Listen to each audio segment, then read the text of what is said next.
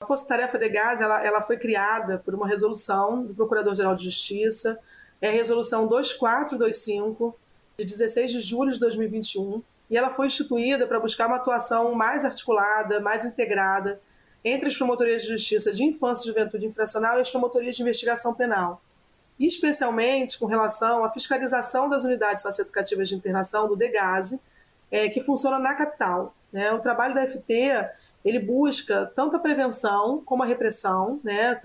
e a apuração dessas condutas desviantes, muitas vezes de agentes socioeducativos, em detrimento dos adolescentes que cumprem medidas socioeducativas nas unidades da capital como a prática de maus tratos, de tortura, de abusos sexuais. E, e a FT ela foi criada diante do aumento de notícias é, que passaram a ser encaminhadas ao Ministério Público, trazendo é, informações sobre a prática de atos né, configuradores dessa violência institucional dentro das unidades é, de internação da capital. Então, a Força Tarefa ela tem esse objetivo é, de apresentar uma resposta institucional mais eficaz, mais articulada, mais integrada a esse problema, que é um problema que já é um problema antigo, né, que é da utilização da violência dentro das unidades socioeducativas do DEGASE. O escaneamento das unidades socioeducativas ele é um trabalho desenvolvido pela Divisão de Evidências Digitais e Tecnologia do MP, em conjunto com a Força Tarefa DEGASE. Então, para que a gente pudesse fazer esse trabalho, esse mapeamento né, do, do, das unidades, a gente primeiro fez reuniões entre os integrantes da Força Tarefa, com a direção geral do DEGAS e também com os diretores das unidades que seriam periciadas. Né? O escaneamento ele é feito com a utilização de um scanner, é um equipamento né, que foi adquirido pelo Ministério Público do Estado do Rio de Janeiro, é um scanner a laser, que ele é capaz de criar, recriar né, com detalhes qualquer ambiente.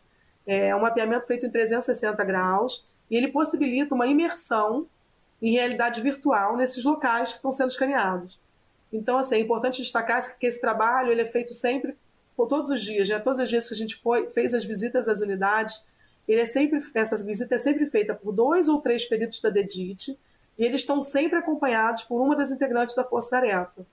É, e, e é o, a, a, participação das, das promotoras né, tem esse objetivo de garantir que tudo vai correr bem durante o, o, período, durante o trabalho realizado naquele dia, e que vão ser franqueados o acesso aos peritos a todos os espaços daquela unidade. O objetivo do escaneamento é fazer esse mapeamento completo das unidades. Ele cria como se fosse uma maquete tridimensional que vai permitir ao promotor de justiça ou a qualquer outra pessoa que faça uso dessa ferramenta visitar a unidade de forma virtual.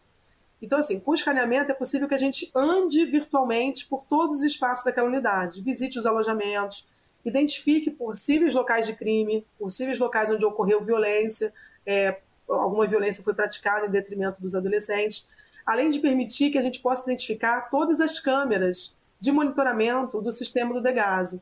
Então, com isso, foi possível identificar que ainda existem muitos pontos cegos, muitos pontos que a gente chama pontos de sombra, né? É, possibilitando o mapeamento desses locais onde devem ser instaladas novas câmeras de monitoramento. E com isso, essas informações que a gente está coletando, a gente vai passar ao gestor para melhoria do sistema de monitoramento de câmeras do, do DEGASE. O, o que a FT verificou é que assim, existem câmeras é, instaladas em todas as unidades do DEGASE, mas elas ainda, não, ainda são um número insuficiente. Ainda existem muitos pontos que ainda não são cobertos pelo sistema de monitoramento feito pelo DEGASE. Ao escanear toda a unidade, nós estamos fazendo um estudo do sistema de CFTV que tem na unidade, levantando onde você tem pontos cegos, e com isso permite que a gente acompanhe né? E numa eventualidade de algum tipo de irregularidade, de agressão, qualquer coisa que aconteça, violência, é, antes nós ficávamos muito perdidos porque nós não conhecíamos a unidade, nós não sabíamos onde estavam as câmeras, como era esse monitoramento, esse mapeamento. A partir de hoje nós temos essa unidade literalmente nas nossas, nas nossas mãos. É possível que a gente visite a unidade virtualmente. Até o presente momento, a gente já escaneou pela Força Tarefa duas unidades do DEGAS. É a unidade feminina, que é a unidade professor Antônio Carlos Gomes da Costa, o PAC-GC, e a unidade masculina, que é a Escola João Luiz Alves, a EJLA. É, Para a conclusão do escaneamento da unidade feminina, foram necessários seis, cinco dias inteiros de trabalho e foram feitas 200 e, cerca de 200 a 300 varreduras pelo scanner, por esse equipamento é, adquirido pelo Ministério Público.